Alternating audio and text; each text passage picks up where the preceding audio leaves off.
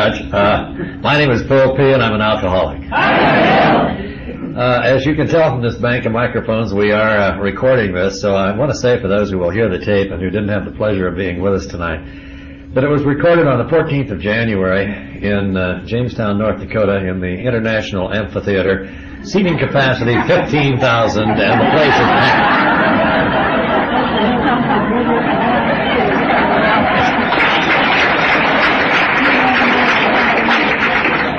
I mean, what do they know?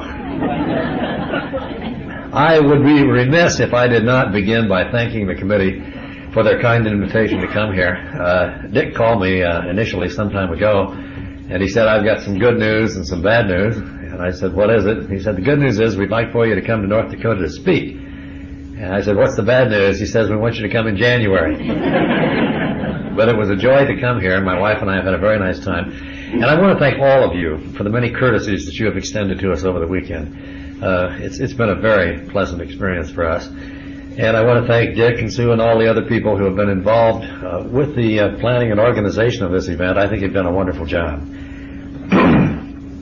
I um, should tell you, though, since we haven't met really uh, in the past, uh, that my sponsor once told me that I would be a relatively popular speaker in Alcoholics Anonymous. Uh, my sponsor is distinguished for his ability to tell me things I would rather not hear in language I cannot repeat and at times that I would not uh, particularly care to have the information. But uh, he's consistent about that. I'll talk more about it later. But he once told me that I'd be relatively popular in AA as a speaker, and I was flattered until he told me why. He said, You're too dumb to be controversial and too lazy to speak overtime. It is one of the tragedies of my career in this fellowship that I have proved him to be right. So if you get nothing at all out of anything I say here tonight, which is a very real possibility, but you've got something doing at 9 o'clock, you will be on time. I'm also a, a very stress-less speaker. If you nod off or, you know, just can't resist the urge to uh, get in a few winks while I'm talking, don't worry about it.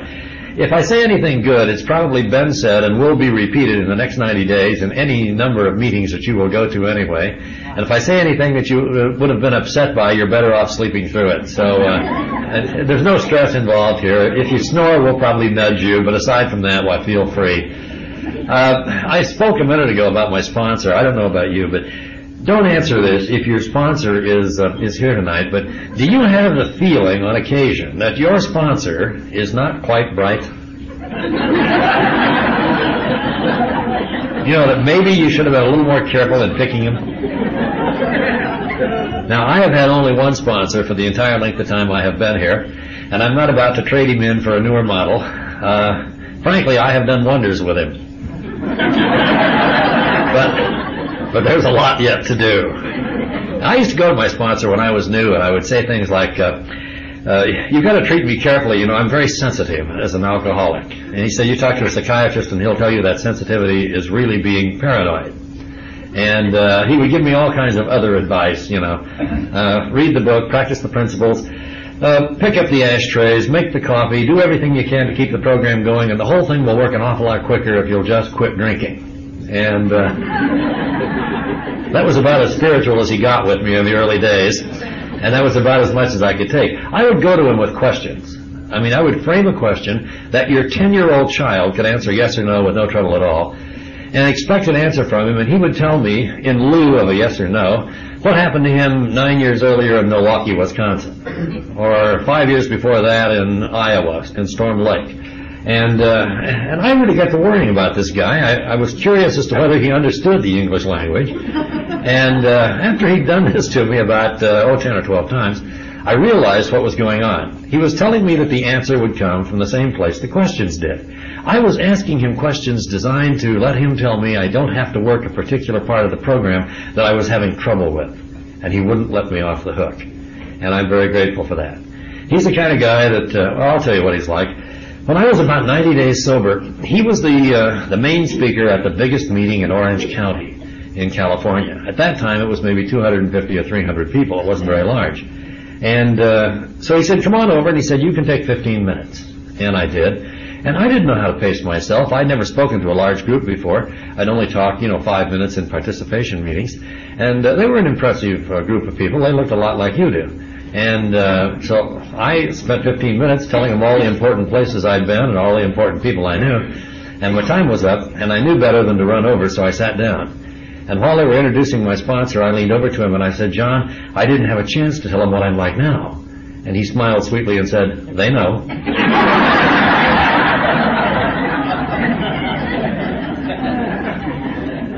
Oddly enough, this is the same guy I go to whenever I do have problems. Uh, whenever something does come up that I need some straight talk on.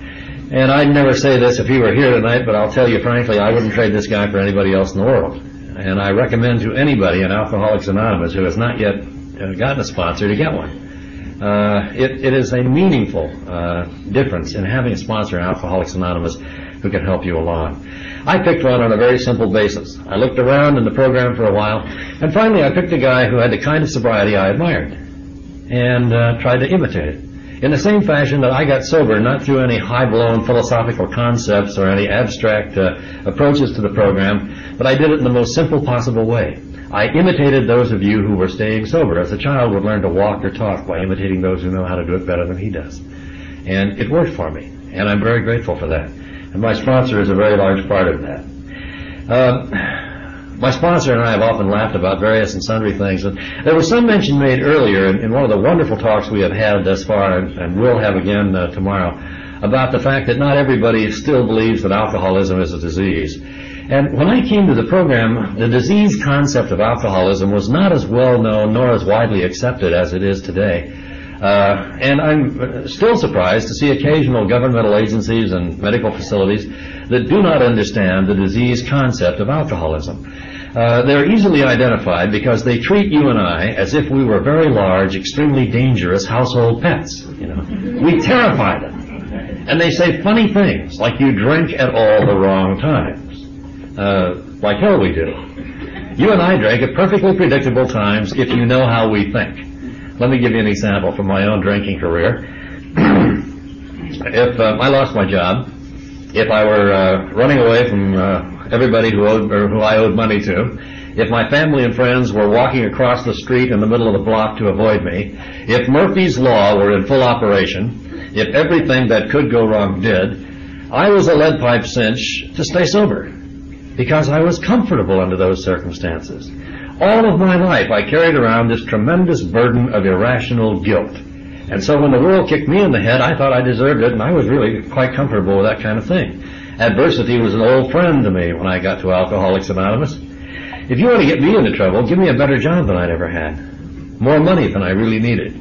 Two or three really nice things to happen. And like every other practicing alcoholic, I became terrified at the prospect of becoming happy. And until I met you, I had only one way of getting rid of that terror, by drinking. And uh, I think that that's indicative of the fact that people don't really understand how we think or how we approach things, because within the somewhat tortured logic that we use, we are perfectly predictable.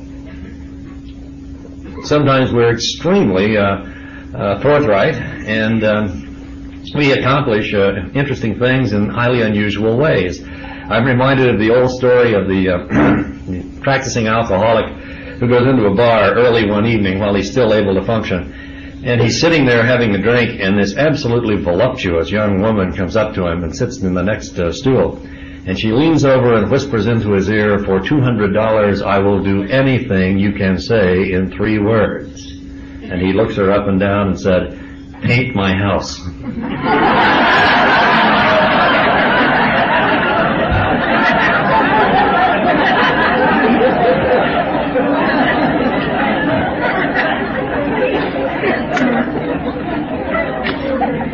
should say that I feel very optimistic about Alcoholics Anonymous. I really do. I think that this program is vibrant and growing, and uh, I, I, and I, guess what I really feel is I miss uh, having had an opportunity to become a bleeding deacon. Now, when I was new in Alcoholics Anonymous, every meeting had three or four or five guys in the back, and ladies, uh, who generally scowled at everything we did. You know, they looked down their nose at us. And their whole philosophy could be summed up in one sentence. Alcoholics Anonymous ain't like it used to be. Come to think of it, it never was, but they didn't think about that part. And, uh, and I used to envy them because they seemed to know the world in black and white. I mean, they knew what we were doing wrong, and we had no such uh, ability to see that clearly. and I kept thinking, you know, maybe if I get five or ten or fifteen years, uh, I can become one of those. And then I can look down my nose at everybody because I will really know. And uh, I, uh, I sort of looked forward to that in the early days. But the only difference in Alcoholics Anonymous at the time I came into it and the Alcoholics Anonymous today is we are getting more intelligent and uh, more numerous newcomers than we've ever had before. The program seems to be absolutely proliferating. The number of groups and the quality of the practice of this program uh, is better than it has ever been. And I resent that. I was expecting to be able to sit in the back of the room and scowl at you. And so far you haven't done anything wrong. But I want you to know that if you do, if things suddenly take a sour turn, I'm going to get back there and get my licks in before it's all over. Uh, I've been here a little while, and, and I deserve uh, the opportunity whenever uh, uh, things start to slow up here. But frankly, I'm, I'm very pleased about the way Alcoholics Anonymous is growing and the, the directions in which it is growing as well. I think one of the reasons why you and I have every reason to be optimistic about the future of AA uh, is is expressed, I think, in the organization of the fellowship. Did you ever try to, to paint a, a nice organizational chart for an outsider, say like a systems and procedures analyst, of how Alcoholics Anonymous works? You will drive them nuts. You know, we have no lines of authority and responsibility. We can't discipline you if you break all of the traditions every day for the rest of your life. You know, we can't fine you. We can't send you to the minor leagues. We can't uh, throw you in jail. We can't even kick you out of AA. And yet we have never had a significant violation of the traditions, and the people who have come closest have left us voluntarily and paid a, se- a severe price for that. Alcoholics Anonymous runs, I think, not, not on an organization chart, but runs well because we are slightly disorganized and God makes up the difference. We are just disorganized enough to be safe from the best efforts of our members to improve us. And for that reason, I think things are going very well in Alcoholics Anonymous. And I'm very pleased about it. Um, I've got a lot of changes of attitudes and opinions since I came here. I don't know about you, but when I came to Alcoholics Anonymous, I was paranoid with fear that somebody was going to break my anonymity. I mean, this place was several levels below Skid Row. You couldn't get any lower, in my opinion. And I knew how you were going to break my anonymity. I had seen the Days of Wine and Roses twice when it was on television, on Playhouse 90.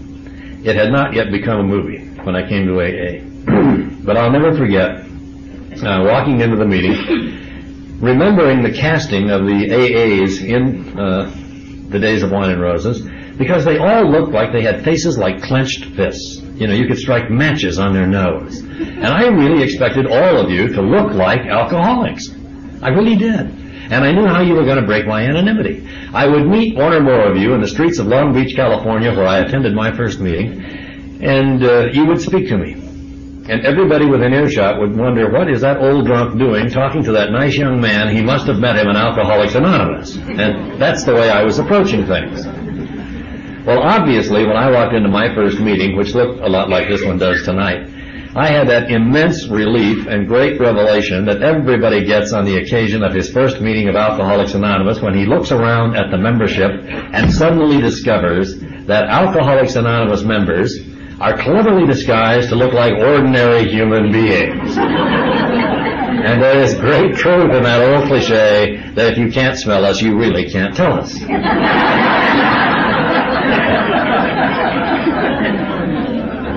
Now, I've been keeping a survey in uh, the length of time that I have been here. Um, I've been to some international and national and state and local conventions, and uh, I've always been one for going to uh, uh meetings on a regular basis. And uh, I would say over the years that I have uh, been here, that I've seen upwards of a quarter of a million recovering alcoholics in that period of time. And I've been keeping track, looking at each one of those meetings for people who look like alcoholics. And up to and including tonight's meeting, I am happy to report to you that I have seen fewer than 10 people in AA meetings who looked like alcoholics. Every one of whom turned out to be a member of Al-Anon.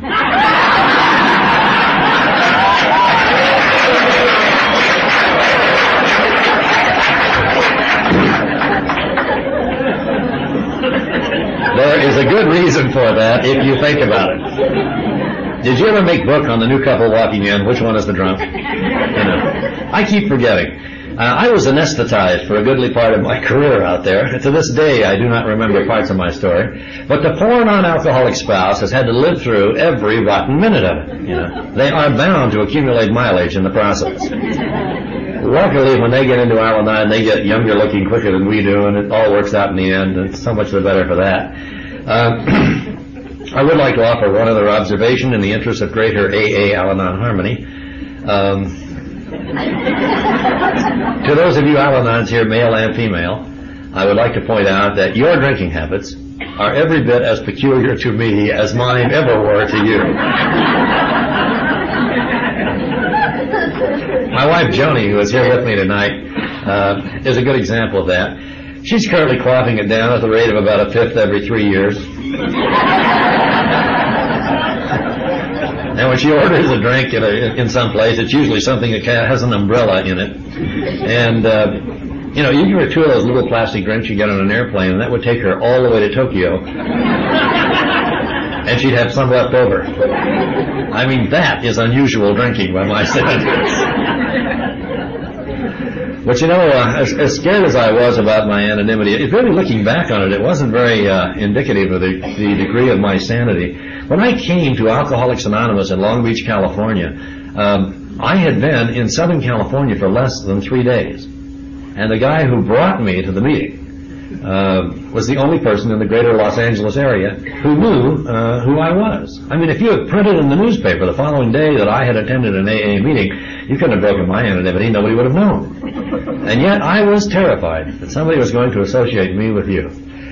As is so often the case, I have come full circle, and I am now delighted to see members of Alcoholics Anonymous uh, wherever I happen to see them, on the streets, in ballparks, uh, in meetings, anyplace else. It, it's great fun for me. And I tell people that I belong to Alcoholics Anonymous because it is less stressful for me when people around me know. I tell them for several reasons, one of which is nobody's ever offered me a drink once they knew that I belonged to AA, and so I don't have to make up all those funny stories at, at parties, you know, as to why I'm not drinking. Like, you know, my stomach is giving me trouble, or I'm thinking of becoming a Mormon, or something of that type. I, uh, I tell people because I'm surprised at how often, uh, Five, ten, fifteen years down the road, some guy that knows that you belong to AA will encounter an alcoholism problem on his job or in his home or among some member of his family, and you may be the only recovered alcoholic he knows. And it's a good source of newcomers in that sense. And I tell him for that. And I tell people for another reason. I'm proud of you. And I'm delighted to be one of you. And uh, I, uh, I'm just tickled to death about the fact that I've been here for as long as I have. And uh, I, I have a couple of part-time jobs uh, that uh, are rather fun. I'm one of the public address announcers for the California Angels, the Los Angeles Dodgers, and the Los Angeles Rams. And I feel very protective about the Angels because that was the first employer I ever had that I told that I belonged to Alcoholics Anonymous. And that was 24 years ago. And their reaction I thought was, was interesting. It was, so what? One guy in the front office did say, does that mean you won't show up? I said, no, it means I will. And I think in the 24 years I've been there, I may be the only part-time employee who's never missed a day when he was supposed to be at work. Uh, when I started with the Angels, I was the only guy in the press box who belonged to this fellowship. I am happy to report that on any given game day in Southern California, in any press box, you will find somewhere between three and ten active members of this fellowship, usually conducting an informal meeting before the game begins. Uh, I've told this story before, but I'll mention it again. Uh, there was one sports writer in particular I used to have a lot of fun with. Uh, he'd been sober a long time, and we used to uh, have dinner in the Press Box restaurant in Dodger Stadium whenever we were both there. And uh, I really wish I had motion pictures of the way we were treated at, at the Press Box restaurant. Uh, we had better service there than any place I have ever eaten in my life. We were treated better than the owner of the Dodgers. Uh, for a good reason. The owner of the Dodgers does not belong to Alcoholics Anonymous, but the press box waiter does.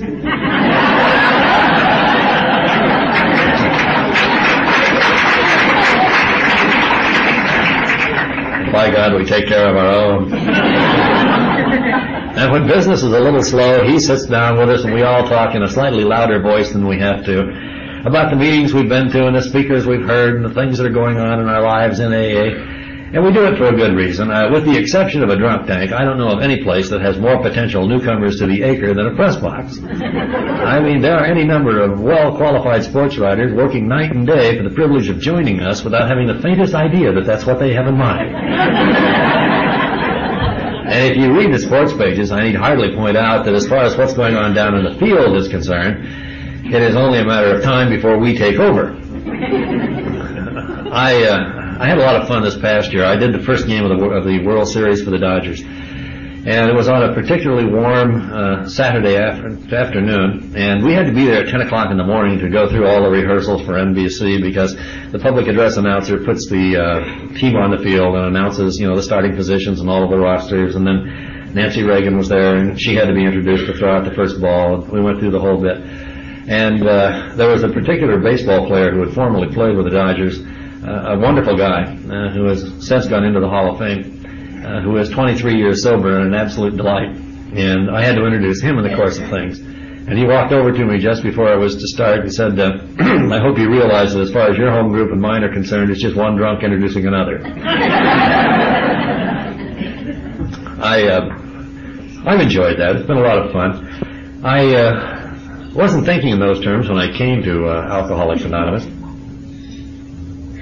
I grew up in a small farming community in uh, central Illinois, and um, even from my earliest childhood, I was one of those kids who could never get enough affection or enough attention. Um, I was the oldest of three children. I come from a very loving and warm family life, and uh, my uh, I always felt my father was lavishing more attention on my brother than he was on me. Well, as I look back on it today, as between my brother and I, I was the guy making the better grades and being involved in, in athletics and doing the other things that, that got me a certain amount of uh, uh, recognition from the outside world. And if I had two kids like that, one of whom was doing things well and the other wasn't, I'd be encouraging the other one too. I would have done the same thing my dad did. But I didn't think about it in those terms at that time. And I can remember from my earliest childhood wanting more and more attention and feeling guilty for not getting it without knowing why. And uh, it's no secret that when I was 17 years old, I went into radio. Uh, if you can't get attention from one source, you look for it from another. And I ended up spending 10 years in radio and television earlier in my life. Uh, a very rewarding and a, and a, lot of fun kind of uh, career. Uh, but largely, uh, I suppose, uh, seeking recognition that really had not been denied me. I just wasn't sophisticated enough to understand the manner in which it was being given. Uh, I went uh, went to college. Uh, I was afforded a, a, very good education by my family. Uh, I went into the service. Uh, I was laughing today when uh, Milton was talking about some of the attributes of puking. I can remember when I was a boot ensign in the Navy on a destroyer, I, was, I thought I was going to die the first two months I was aboard that ship. Every time they singled up the lines, I started throwing up. And we had some Marines on with us one time, and there were two or three out on the side. we were all throwing up. And another guy comes up and he joins us and he's going at it and I looked at him and I said, you got a weak stomach? He says, no sir, I'm throwing it as far as you are.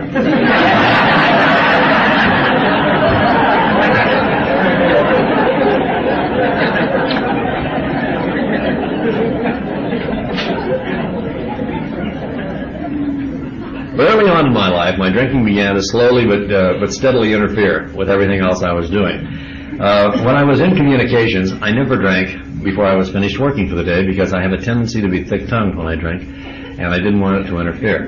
And so for a number of years, my drinking pattern was to drink daily, probably get drunk each night, but not really get out of whack.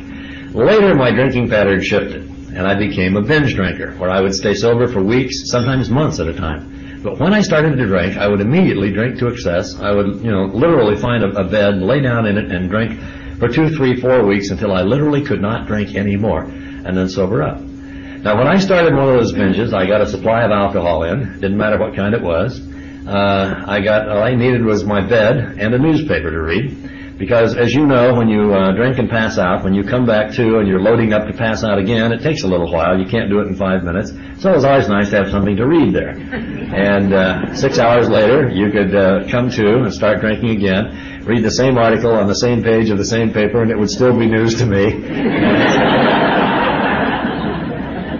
that was the pattern I developed uh, toward the end of my uh, drinking career, and it was extremely severe. And uh, um, I, uh, I can recall uh, I was completely mystified by this. And almost to the very end, I, I nurtured this uh, illusion, if you will, that I think some of us share. Uh, that during the worst of my drinking, I kept thinking I was only going through a bad phase, and sooner or later I would get the hang of it and learn to drink as I did when I was 18 years old. And uh, of course, each time it got worse and worse and worse, and finally it sunk through, even to me, that I was never going to get the hang of it. It was never going to get any better, and if I didn't get any help, I was going to die. And I came to Alcoholics Anonymous in just about that frame of mind. Um, I came here at a time when I had uh, the clothes on my back. I had a $150 Pontiac that wouldn't run. I had a full pack of cigarettes and uh, four cents in cash it isn't too tough to surrender when that's the sum total of your world of goods. And that's, uh, I lived in a recovery house on credit for two months because I had uh, no place to go and no job, no prospects, and nobody to give me any money. I finally got a job uh, selling t-shirts and sweat socks at the local J.C. Penney Company store in Long Beach, California. And uh, that turned out to be a really good job for a newcomer in Alcoholics Anonymous. Uh, retailing does not pay terribly well, but you don't have to take the problems of management home with you uh, when you're just selling goods. And uh, so I was able to continue going to eight to ten meetings a week while I uh, worked there, and uh, began to uh, get back on my feet and found myself an apartment and was able to get going. And uh, when I was about, uh, after I'd been in the program about a year, a friend of ours in Al-Anon um, told me that she worked for a large company that was hiring almost anybody who came in off the streets. I didn't realize what a slam that was until I thought about it for a while. but uh, I, I really did not like retailing at all, and I could see that it was getting worse and worse. You're having to work nights more and more often, and I didn't care for that. And uh, here I was with an opportunity to really improve myself, you know, with a much better company and better benefits and a little more status. And uh, most normal people, I think, when faced with an opportunity, regard it positively. You know, they feel good about it. Not me. I had to look at all the negative parts. Every good thing in, my life has come about directly or indirectly because of you. And I will tell you right now that virtually every one of those good things has begun looking to me at least like an earthquake, you know, or, or a cyclone. And uh, when I got this information about the new job, I thought it was terrible. I had to think about all those negative things. What happens if I go out there and I get the new job and I quit the old one, which I hate, but at least I can do, and I don't survive the probationary period on the new one. I'll starve. Well, when the pain of inactivity became too great, I went out and I applied, and sure enough, she was right. They were hiring anybody who came in. And uh, I got on. I liked it so well, I stayed there for seven years. Uh, I had already been in the Navy, so I knew how to look busy without really doing anything. Which is a tremendous advantage in a large corporation. And I liked it. I really did. Well, when I was about three years sober, I decided I wanted to go back to school. Uh, I had gone to school and gotten a bachelor's degree early on, but I uh, wanted to uh, go change my career. And I had the schooling available, and I had the money to do it. And my wife and my sponsor and my friends were all supportive. I was going to go back to law school, and I had every reason just to go in and tackle it. But I had to think about all the negative parts. What happens if I go to law school and I flunk out? My home group will laugh at me. My home group is like yours. Uh, most of them don't know what anyone else in the group does for a living. Uh, we have no idea the horsepower of your car or the size of your wallet, and we really don't give a damn. We love you for what you are, for what you are doing in this program, and by virtue of that fact, your, staying sober is helping us, and we love you for that as well. Uh, if I lost everything I own between now and next Friday night when my group meets, one or two people in the back would probably be secretly envious because now my story would be a lot better. but my group is tremendously supportive of people. And so is, is yours and so is everyone else's. But I had to think of all the negative sides. Finally, when the pain became too great, I went ahead and enrolled, and I decided I would not worry about the end of the semester or the end of the curriculum or the bar exam, but I would go in with today's lesson today. And much to the shock of my wife and my sponsor and my friends, I not only graduated, I finished first in my class. And I was terrified because now we had the specter of the bar exam looming up there. And I thought, okay, either I'm going to flunk and everybody will think I'm dumb, or I'm going to pass and go out there and starve to death. Well, at the time I took the bar exam, there were only like one-fifth the number of lawyers there are now, and uh, nobody starved. And so I went up and I took the exam and I passed, and, and things got very good for me financially. Uh, better than they had ever been. And I found that was also a problem to deal with. I am a creature of habit, and any change in my habit pattern, whether good or bad, uh, creates anxiety. It is the fact of the change and not the direction that causes the anxiety to occur. I would be just as anxious if I won the California lottery or went bankrupt. You know, the, the direction doesn't really mean that much. In any event, I, uh, I practiced law for a number of years and enjoyed it. And I had the opportunity, uh, after a few years, to uh, apply for a job as a commissioner in the West Orange County Municipal Court. A commissioner in California does most of the things the judge does. And uh, in my application, I told them about you and I. And uh, I later got the job. And I was advised by the screening committee of judges who made the selection that one of the reasons I was selected is because I had a better knowledge of alcohol and drug problems and recoveries than the other fellow who was the runner-up.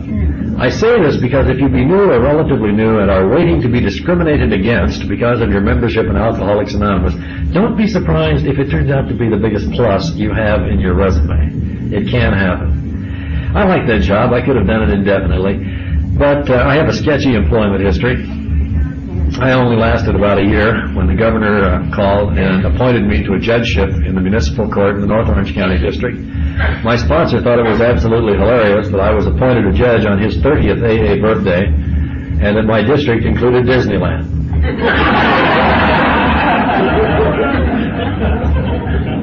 this is the guy who sends me get well cards on my birthday every year. I like that. I could have done it indefinitely. It was a good job. But after about five years, I was elevated to the Superior Court, and I spent five years there, and then I got an opportunity to go back into the private sector uh, that was simply too good to turn down. And I did it a couple of years ago, and I've been delighted with it ever since. Uh, the judiciary is an interesting career for any recovering alcoholic.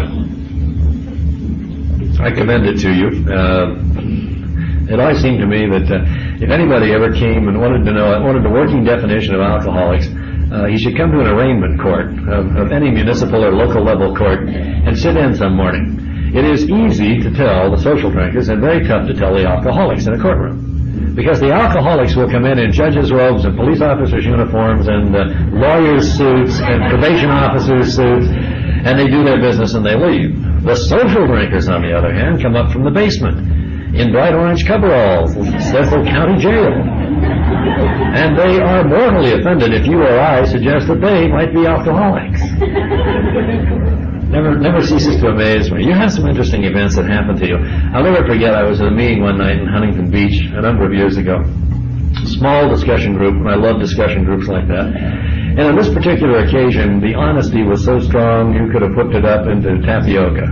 And uh, at the end of the meeting, we were just drained. And the group secretary got up just before the meeting ended and said he'd sign court cards, and we all said the Lord's Prayer. And after the meeting, an older lady was very well groomed, came over to me and said, would you sign my court card? And I said, well, I would, but I'm not the group secretary. She said, no, sir, but you are the bastard who sentenced me here.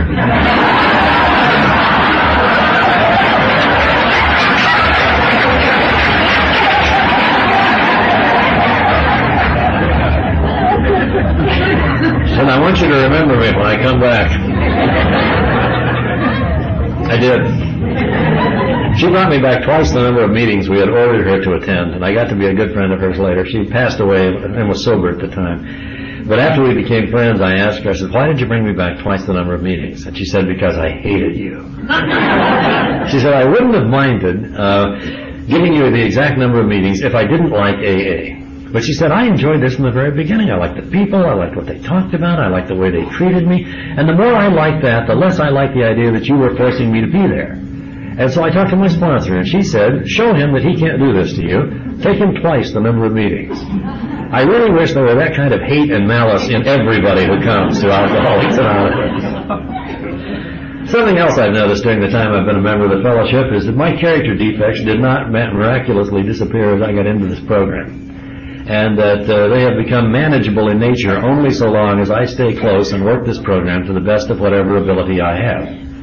I'm of the opinion that the first three steps in Alcoholics Anonymous are simply giving us a statement in depth of our condition and some of its effects. And that when we get to steps four through nine, if I had to give you a, a brief definition of what 4 through 9 are designed to do, I would say it in two words. Guilt removal. When you look at it logically, uh, all of us come to Alcoholics Anonymous with this tremendous burden of irrational guilt. I don't know about you, but I had this terrible feeling, you know, and the way you manifest guilt, if you're like me, is not that you sit around saying, oh gee, I'm guilty.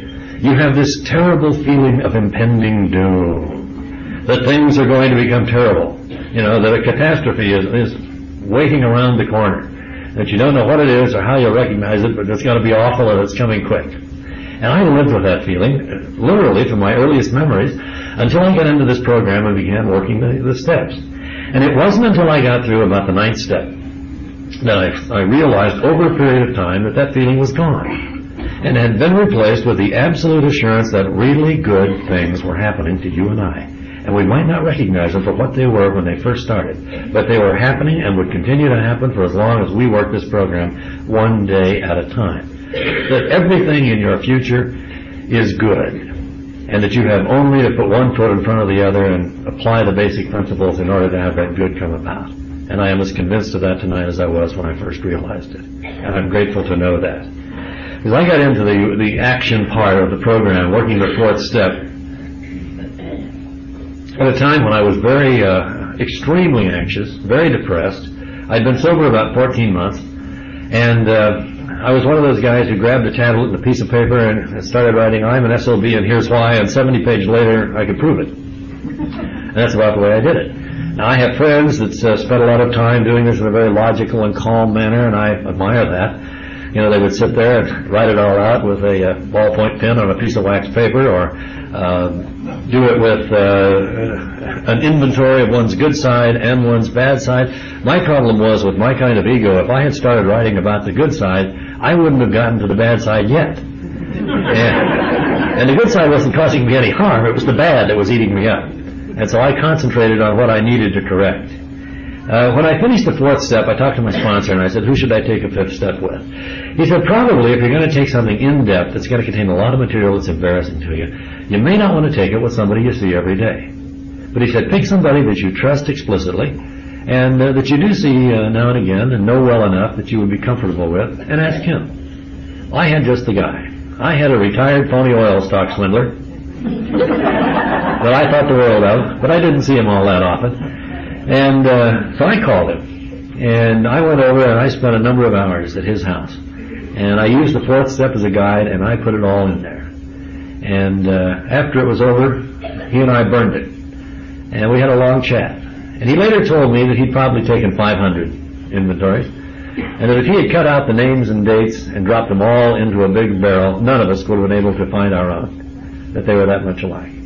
But it wasn't until I got all these things out and could look at them in the light of day that I realized that on some things I was eating myself up with guilt for no reason at all. And on other things I needed to adjust my personality so as not to do this again. And that was a critical part. It provided me with a game plan, if you will, for adjusting, to ask God to remove the defects of character, or at least get them down to where they don't continue to cause me the problem. And then, of course, came the obvious problem with uh, making amends. Financial amends were always the easiest to make. You know, you can save up the money and write out a check and it's over. Emotional amends were much more difficult. And oftentimes I was uh, very much pleased by the, the reception that I got from people that I had hurt when I went back to tell them what I was uh, trying to do and, and, how badly I felt about how I had treated them. And the, the reception was warm and, uh, and indeed uh, very pleasant the, the, vast majority of the times that that occurred. And I've always looked upon steps 10, 11, and 12 as maintenance. Uh, I'm one of those people who tends to pray better on the dead run than I do on bended knee. Uh, I try to get out and show God what I uh, feel about Him and about the world I live in by being as active as I can in the fellowship. But I am a great one for also going to step study groups where you study these and the rest of the steps and hone up and refine. You know, Alcoholics Anonymous is a craft. And like any other craft, it can be improved by practice. And the longer we are here, I think uh, the more efficiently we learn to practice it. And I think that that's one of the great advantages of time on this program. And that's something I don't want to forget. Uh, I had a great deal of fun in this fellowship. I came in here and I would have accepted anything you wanted to throw at me. I thought this was going to be the most dire and uh, uh, horrible kind of life uh, next to, you know, cashing it all in when I came here. And if there be anyone tonight who is new or relatively new, uh, let me offer a couple of suggestions. Do not come to Alcoholics Anonymous in order to die sober. Come here to learn to live this way. Don't come in here because you think it's some sort of a half-baked spiritual leisure world type activity where you can sit off in the side and, and giggle for the rest of your life. Come in here because you want to go back out there and get more of all the good things that God has in store for you and I and everybody else. Uh, in, in short, come in here and show us the very best you can do with the tools that Alcoholics Anonymous will give you. This fellowship is uh, indeed unique, and I want to talk about that a little bit in closing. I am absolutely convinced that Alcoholics Anonymous contains within it a source of power that is unlike anything you and I have ever seen before. You can call it by any name you'd like, but it's here. And it comes into play the minute you and I start to work these 12 deceptively simple steps. I first noticed it with my drinking problem. I came in here and one day at a time it was not necessary for me to drink anymore. And it had been necessary for me to drink before I got here. And I would happily have settled for that and treated you as a diet and done nothing else. Except for the fact that you kept pounding on me in meeting after meeting after meeting that these principles are not to be applied to a drinking problem. These principles are to be applied in all of our affairs. And so the same source of power which has enabled you and I to live comfortably without alcohol uh, is available to turn us into better members of our family, our professions, our communities. It is, it is indeed available to, uh, to turn our lives into anything we want them to be. I had no idea 26 years ago when I sobered up and came in here that this source of power was here, or that it was available for anything other than just quitting drinking. And I was as stunned as everybody else when I came in here and realized that you and I have an immensely powerful ally, if you will, in successful living in this program. If you want to get a glimpse of the power that Alcoholics Anonymous has, go to the best psychiatrist you know and ask him what kind of luck he's having with compulsive behavior patterns like us. If he's top drawer, he is helping maybe 3 to 5%. For 53 and a half years, this program has been helping 75% of that same caseload. That is raw power. Put whatever label on it you like, it's here. And it's yours and mine to do with as we will. By using this power, by fulfilling the conditions of Alcoholics Anonymous one day at a time, and using this power, you and I can go anywhere we want to go. We can do anything we want to do. We can become any kind of people we want to become. There are no limits on you, except the limits you may put upon yourself. And it doesn't matter what your age or circumstance or condition when you come in here. It is equally true for every member of this fellowship. Pick it up and run with it. Never more, never more, for example, do we have to settle with some sort of a half-baked kind of existence. For the first time in my life, when I came into Alcoholics Anonymous, I, I realized early on that I could go first class, and I'd never gone first class. And I've gone that way ever since because of you. And so has everybody else in Alcoholics Anonymous. I'm grateful for the fact that uh, not only can we go first class, but you and I can adapt and change any part of our lives that are not meeting our standards right now.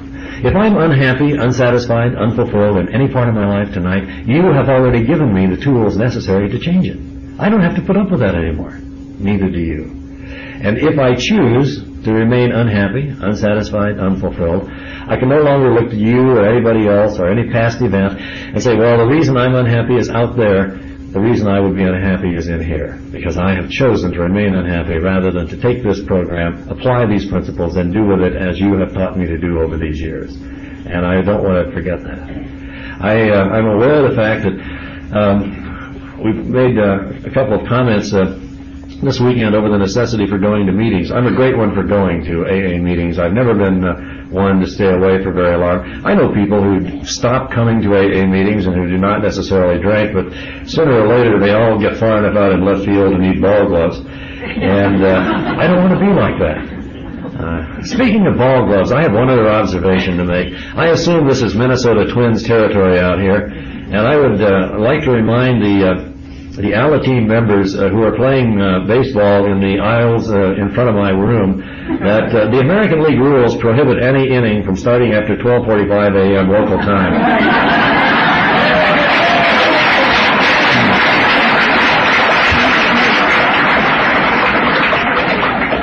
But you know, I'm deeply grateful to, to be a member of this fellowship and, and to have the acceptance that I have found in here and have tried to extend to other people. I consider it the greatest thing that ever happened to me.